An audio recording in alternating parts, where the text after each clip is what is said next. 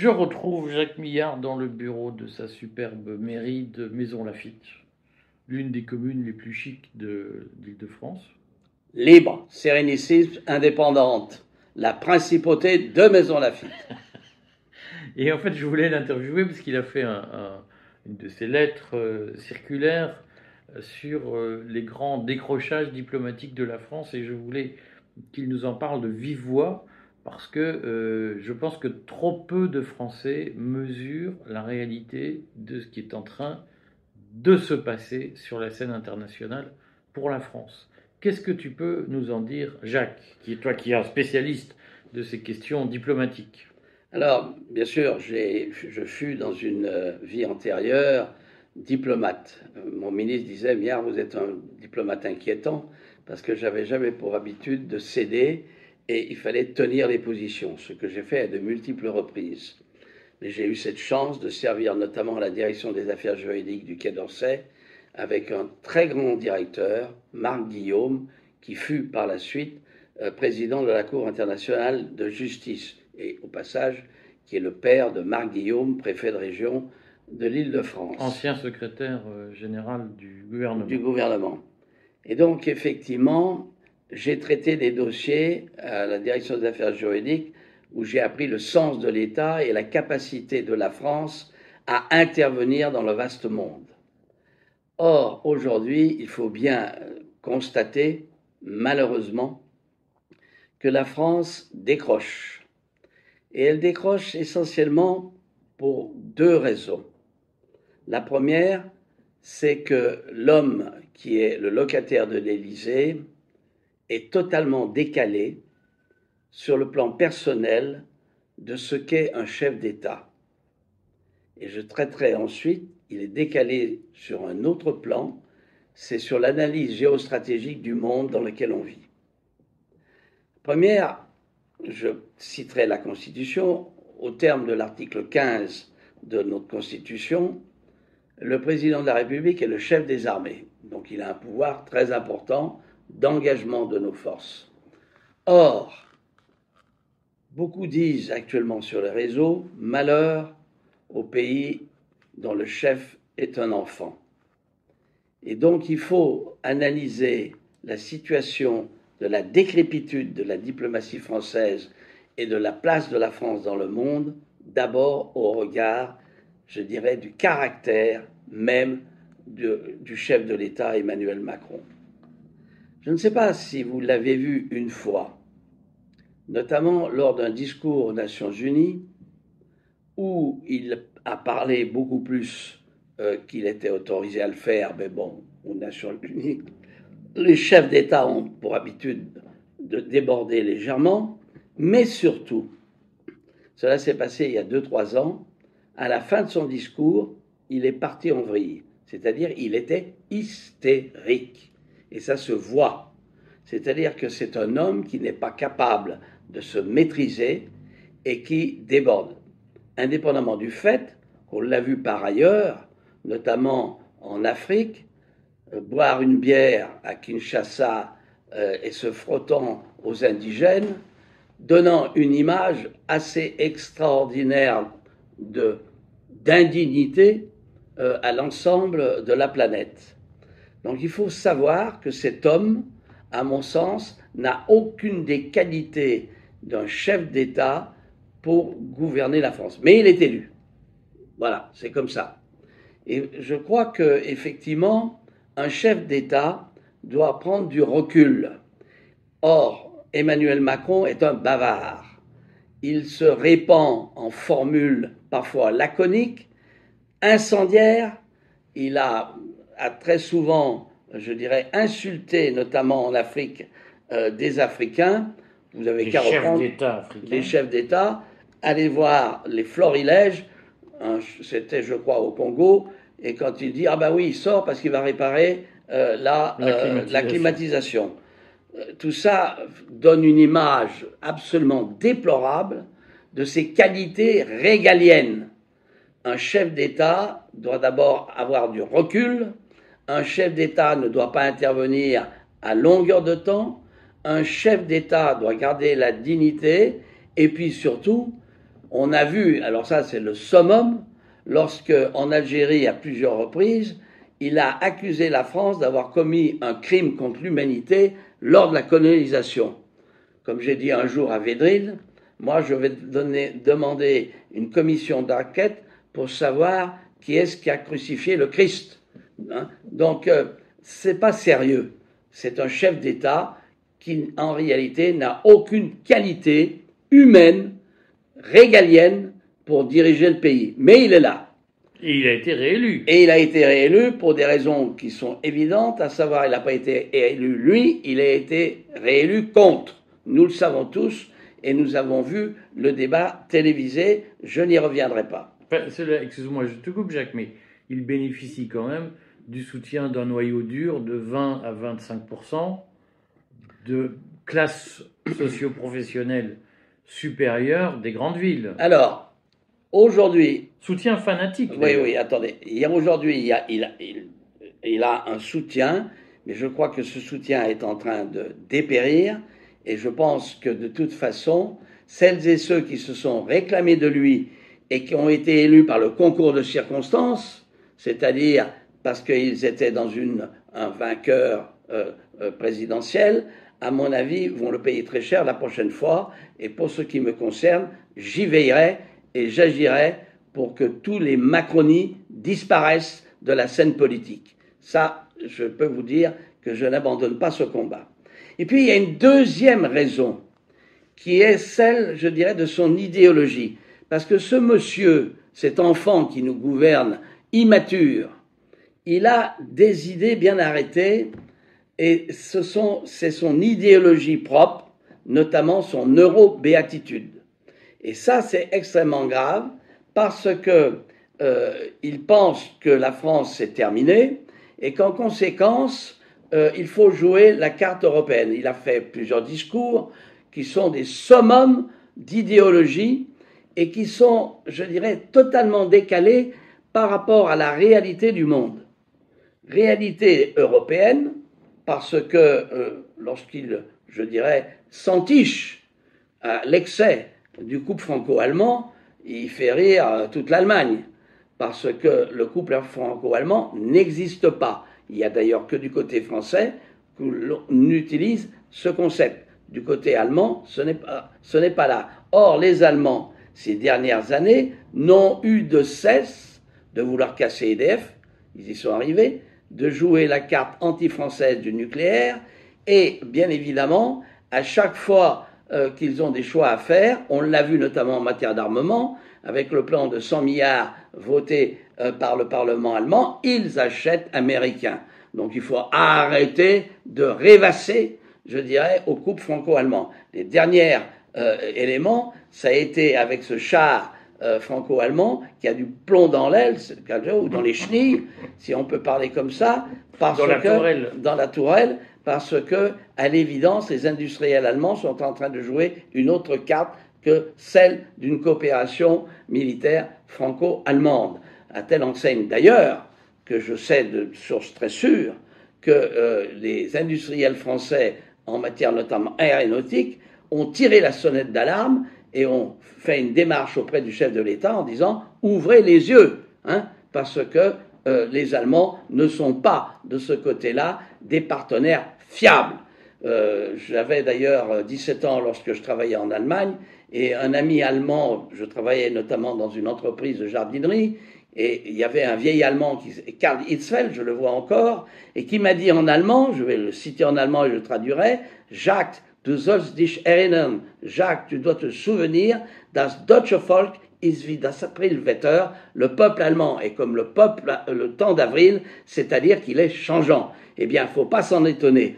Or, les Allemands, on l'a vu, on oublie un peu trop souvent que l'actuel chancelier, qui a été le vice-chancelier de Merkel, a mouché littéralement euh, Macron à Aix-la-Chapelle lorsque Macron dit aux Allemands il faut, euh, je dirais, cesser d'avoir des tabous, qu'à cela ne tienne, lui a répondu le vice-chancelier Olaf Scholz, actuel chancelier, laisse-nous alors le siège, ton siège permanent au Conseil de sécurité au profit de l'Union européenne, c'est-à-dire de l'Allemagne. Donc quand vous avez des amis comme ça, je peux vous dire que c'est pas la peine de vous choisir des ennemis. Bon, donc il est évident euh, que le couple franco-allemand, ça ne veut pas dire, bien évidemment, qu'on va rentrer en guerre avec l'Allemagne, c'est pas du tout ça. Mais il faut appeler un chat un chat et ne pas se tromper sur cette capacité. Et on pourrait démultiplier euh, les problèmes, notamment avec l'Union européenne. Et puis, on l'a vu récemment, après avoir dit que l'OTAN était en mort cérébrale, c'est vrai qu'avec, euh, euh, je dirais, l'agression russe contre l'Ukraine, elle a repris bien sûr du, poids de la bête, mais au lieu de garder une certaine distance compte tenu de ce qu'est l'enjeu européen, à savoir que tôt ou tard, de toute façon, la Russie sera là et qu'il va falloir trouver euh, un, accord avec euh, euh, la, Russie, on voit notre Macron, je dirais, en mettre encore davantage et aller, je dirais, en soutien notamment de l'Ukraine, dont on sait très bien que tôt ou tard les Américains vont l'abandonner. Il y a trop d'indices aujourd'hui. Donc, c'est une politique très hasardeuse très hasardeuse euh, qu'il mène en Europe et qui est contraire à nos intérêts. Car il ne s'agit pas d'aller embrasser Poutine sur la bouche, mais il s'agit de bien comprendre qu'une politique géostratégique et le devenir de l'Europe, c'est du long terme et qu'il ne s'agit pas d'aller faire sauter Nord Stream 2 comme le fait les Américains pour que véritablement on puisse aboutir à une action de long terme avec la Russie qui sera là. Ce qui ne signifie pas, bien évidemment par ailleurs, qu'il faut faire entrer euh, l'Ukraine dans l'Union européenne. Je ne savais pas que ces gens-là haïssaient autant l'Union européenne pour faire entrer l'Ukraine. C'est le meilleur moyen de foutre l'Union européenne en l'air. C'est évident. Je ne parle même pas de l'OTAN parce que ça, c'est quelque chose qui est extrêmement risqué. Et dans le même temps, vous avez euh, notre euh, Macron qui en Afrique a joué les matadors euh, à l'égard de la junte militaire du Niger, et puis qui se couche et maintenant rapatrie nos troupes, etc., et prend une politique où il les a laissé faire. Alors que nous avions les moyens, lorsque le Burkina Faso est tombé de l'autre côté, lorsque le Mali est tombé de l'autre côté, d'y mettre de l'ordre alors on nous aurait accusé de France-Afrique, d'intervenir. Et alors Les Russes n'interviennent pas Les Américains n'interviennent pas lorsque les intérêts sont contraires aux leurs Et donc là, il a laissé faire, ce qui est une faute. Il n'a pas agi au moment opportun où nous aurions pu casser, je dirais, cette dérive et ensuite retrouver des bases normales. Il a, il Qu'est-ce qu'il aurait dû faire pour intervenir Immédiatement c'est-à-dire chasser ces quelques militaires aux ordres de Moscou, car il ne faut pas oublier, et ça, ça a été une faute de toute la coopération euh, française, c'est que nous avons totalement laissé tomber l'Afrique sur la coopération militaire. J'en veux pour preuve que le ministre de la Défense l'a dit et qu'il s'en mord les doigts. Je l'avais dénoncé il y a très longtemps, car la coopération militaire en Afrique, c'est très simple. Quelle est en Afrique, partout, le service public régalien, c'est l'armée. Parce que malheureusement, ce sont des États dans lesquels la seule structure régalienne, ce sont les armées. Donc il fallait investir euh, dans euh, cette coopération militaire, chose que nous n'avons pas fait, tout simplement pour des raisons en disant l'Afrique, on s'en fout, c'est fini. Eh bien, la preuve, c'est que maintenant l'Afrique revient en boomerang et que nous allons le subir alors que c'est une explosion démographique de l'Afrique. Hein, faut jamais l'oublier. 250 millions d'hommes en 250. Euh, L'Égypte avait 22 millions d'hommes. Aujourd'hui, elle en a 115, 120. Et que, bien évidemment, l'Afrique a 1 milliard 2 et va en avoir 2 milliards 5 dans 30 ans. Qui sont francophones. pas seulement francophones. Ne faut pas s'illusionner là-dessus. Parce qu'il faut, bien évidemment, que euh, la francophonie soit quelque chose de vivant. Mais quand je vois l'Algérie nous cracher à la figure en choisissant l'anglais comme s'ils pensaient que euh, tous les gens euh, qui aspirent à venir en France vont le faire avec l'anglais, c'est une bévue. Mais ce qui est certain, c'est que jamais nous aurions dû notamment donner à l'Algérie, je dirais, ses verges pour se faire battre, lorsque Macron dit, bien évidemment, que euh, la France a commis un crime contre l'humanité et que ensuite on met en place un rapport qui est sur les neuf dixièmes la faute de la France si aujourd'hui l'Algérie est dans, je dirais, une impasse démographique, économique et politique. Le fameux rapport Stora. Le rapport Stora, qui est un summum d'indécence. Je l'ai lu de A à Z, tout comme le rapport d'ailleurs sur le Rwanda, c'est-à-dire battre sa coupe de cette manière, mais c'est d'une imbécilité totale. Que des rapports soient faits, mais que le gouvernement le reprend à son compte comme Macron l'a fait dans les deux cas, au Rwanda et en Algérie, c'est une faute. Je dis bien une faute. Il faut laisser ça aux historiens. La France a eu beaucoup de difficultés en Algérie. Moi-même, j'ai été en poste en Algérie en 1973-74 et je sais très bien qu'il euh, y a eu une guerre qui était une guerre forte hein, et dans laquelle il y a eu des morts de part et d'autre. Mais de là à se battre la coupe en permanence, c'est une faute et c'est surtout ne pas rendre service aux jeunes générations algériennes, voire au Rwanda, qui de toute façon devront arriver à sortir leur pays. Or, aujourd'hui, la seule chose, notamment en Algérie, que ces jeunes générations veulent, c'est émigrer. Donc, euh, euh, le gouvernement algérien est responsable directement de l'impasse dans laquelle il s'est mis et que nous cautionnons par une politique imbécile. Alors, cela dit, parce qu'on pourrait y passer des heures d'ailleurs, mais euh, le Maroc accuse la France de souffler sur les braises de, la guerre du conflit, euh, de la rivalité entre le Maroc et l'Algérie. Et le Maroc reproche à la France de soutenir l'Algérie contre le Maroc ou d'attiser l'Algérie dans Ce n'est pas exact. Mais ce qui est certain, c'est la question du Sahara occidental. Les, Israël a joué un coup fabuleux en soutenant le Maroc sur cette affaire du Sahara occidental, et on a vu les Américains arriver, on sait très bien, comme le disait un jour Hubert de Vidrine, une nouvelle fois, on voit qu'Israël a plus d'influence sur les États-Unis que les États-Unis sur Israël. On en a l'exemple. Et donc, à ce moment-là, euh, le Maroc a pris une politique assez intelligente à l'égard de ce couple que forment Israël et euh, les États-Unis, et que bien évidemment, il a accueilli à bras ouverts la position de ces deux États sur le Sahara occidental, alors que les Algériens ne veulent pas en entendre parler. Et bien évidemment, euh, c'est la guerre entre les deux. Cela étant, je crois que le roi a, euh, qui, il y a eu quand même quelques petites anicroches dans les relations franco-marocaines, avec notamment euh, cette histoire d'écoute du téléphone de Macron. Le, fameux logiciel Pegasus. Le fameux, logiciel israélien. Que les Américains ont véhiculé et ont propagé également. Donc ça ne s'oublie pas toujours. Cela étant, bien sûr, je ne sais pas ce que racontait, bien sûr, ça n'a pas mis en péril la sécurité française, il ne faut pas exagérer, parce que c'est vrai que les ministres, les chefs d'État sont beaucoup trop bavards sur euh, des téléphones non cryptés, mais euh, je dirais la capacité sécuritaire de la France est d'une autre dimension.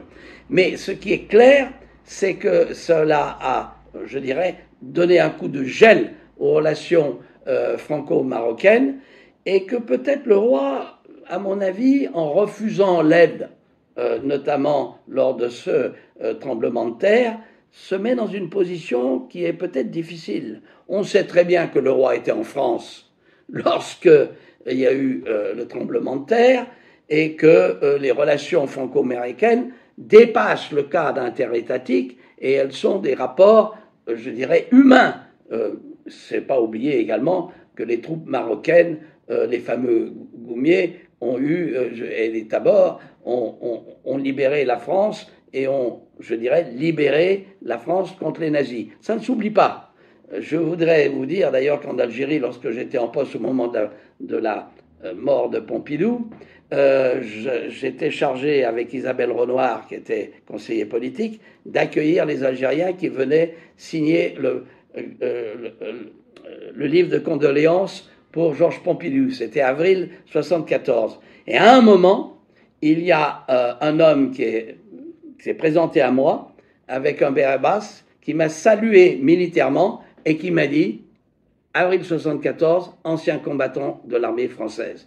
Donc ça veut dire qu'il y avait des relations, été ému, je ne vous cache pas, mais il y avait des relations extrêmement fortes euh, et, qui allaient, et ces relations, c'est pas, euh, je dirais, l'actuel gouvernement algérien qui les cassera, ce n'est pas non plus euh, le, roi qui les cassera, elles sont des relations que nous avons avec un certain nombre d'Algériens et de Marocains en France, chez nous, mais il faut aussi que ce ces gouvernements acceptent que l'on maîtrise les flux migratoires et que, au besoin, s'il faut renvoyer des gens, il faut qu'ils les reprennent. On a les moyens de pression. Les Espagnols se sont bien débrouillés à ce titre en mettant en place des accords bilatéraux de retour au pays pour des gens qui sont en situation irrégulière. Et je crois qu'il ne faut pas caler parce que c'est dans notre intérêt et c'est aussi dans l'intérêt. Et il faut ajouter quelque chose auquel je tiens beaucoup dans les relations avec l'Afrique, c'est que l'Afrique est une bombe démographique et que si ça continue comme ça, ça, sera Jean Raspail et le camp des saints, à savoir qu'il y aura des, flux migratoires très importants et on sera au bord de la guerre. Et donc il faut mettre en place une politique de maîtrise des flux migratoires et il faut le faire rapidement, ne pas attendre que la catastrophe arrive. Donc on est à la veille en ce qui concerne l'Afrique. Il faut à la fois de la fermeté, mais il faut avoir l'intelligence de maîtriser cette bombe démographique qui, qui va nous exploser à la figure. Concrètement, euh, ce sera ma dernière question, est-ce qu'il est encore temps de réparer la relation avec les pays africains, avec les pays de la France-Afrique, et comment on peut faire pour réparer ces relations dont on voit qu'elles sont aujourd'hui déchirées? Vous savez, je suis intimement convaincu que les pays africains vont tomber de haut avec les choix qu'ils viennent d'effectuer. On constate d'ailleurs qu'il y a déjà euh, des forces djihadistes qui sont pas loin de Bamako, pas loin de Niamey, et donc ils vont s'en mordre les doigts. Est-ce qu'il faudra y retourner? Certainement pas dans les mêmes conditions. Mais nous devons prendre conscience et les amener à comprendre qu'ils ont fait une faute et au besoin changer cette bande de juntes qui représentent rien et qui sont des généraux qui ont été, je dirais, poussés par Moscou en partie parce qu'ils sont allés prendre des ordres à Moscou et donc de ce côté-là, ils vont déchanter.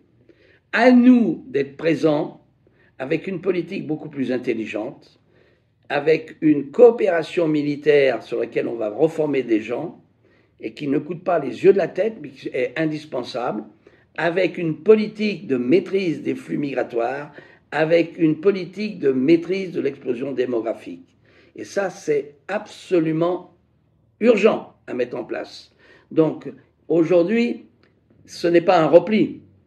Nous devons réfléchir et mettre en œuvre une nouvelle politique efficace pour maîtriser cette, je dirais, cette dépendance de l'Afrique à des forces comme les Chinois, comme les Russes, euh, qui sont bien loin de leur intérêt. Et ils vont s'en apercevoir. Vous savez, il y a ils ont confondu vitesse et précipitation. Donc, de toute façon, ils devront reconnaître qu'ils se sont trompés. Ce sont d'ailleurs leurs populations qui risquent un jour de les attraper euh, et de les foutre dehors. Je pense que c'est ça qui va se passer. Mais le point central, c'est la maîtrise de la démographie. Et ça, c'est très important. Regardez les femmes au Niger, 7,1 enfants par femme. C'est la fécondité. Aujourd'hui, il y avait 400 millions, il y en a une vingtaine. Si ça continue, ça ne va pas durer.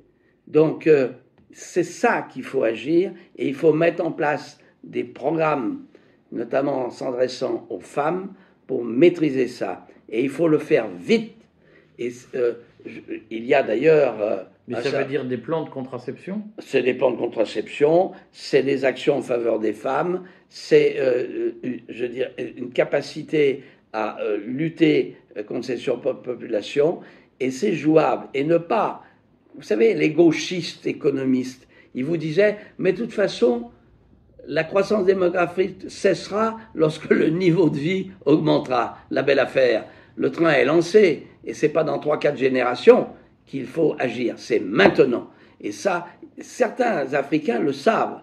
Certains Africains pensent que c'est le gros problème qu'ils ont à faire, mais malheureusement, des États qui étaient en transition démographique comme la Tunisie, l'Algérie n'y sont plus. La Tunisie, ça repart à la hausse, alors que fut un temps, elle avait maîtrisé sa croissance démographique, et que si ces États ne le font pas, eh bien, nous allons avoir des affrontements qui vont venir. Ce n'est pas une vue de l'esprit, c'est une réalité.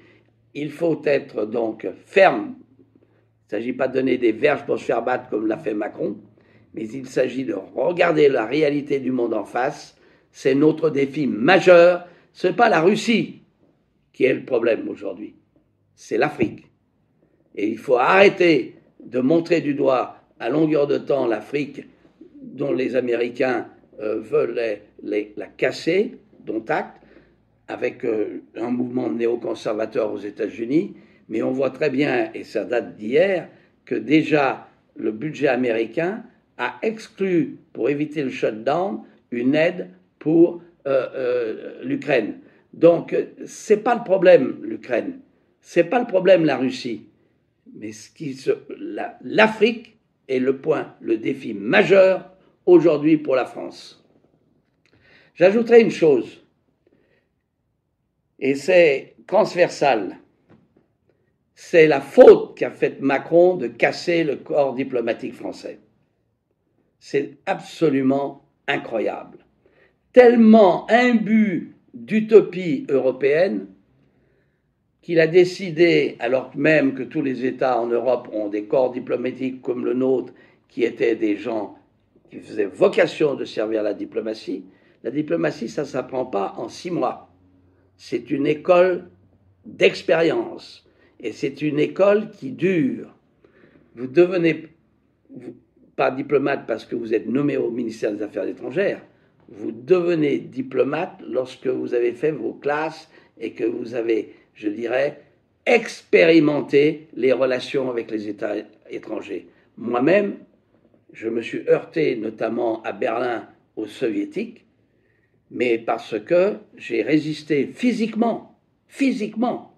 Ça s'est passé dans un incident chez l'attaché militaire tchécoslovaque avec le consul général dans les secteurs occidentaux, Bikov, qui était le soviétique de service. Et ça, ça s'apprend ça ne se fait pas, comme veut Macron, d'avoir un corps multiple et varié, où vous allez avoir quelqu'un qui va s'occuper de la sécurité sociale à Saint-Flour et qui le lendemain matin va être nommé à Moscou. Non. Casser le corps diplomatique, c'est une faute sur laquelle il faudra que l'on revienne et sur laquelle je ne le pardonnerai jamais à Macron. Macron, au regard de la politique française d'une manière générale et de la défense de nos intérêts dans le monde, il, est, il mérite, je dirais, un procès et il l'aura tôt ou tard. Merci Jacques, et puis bah, à bientôt. Comme tu dis.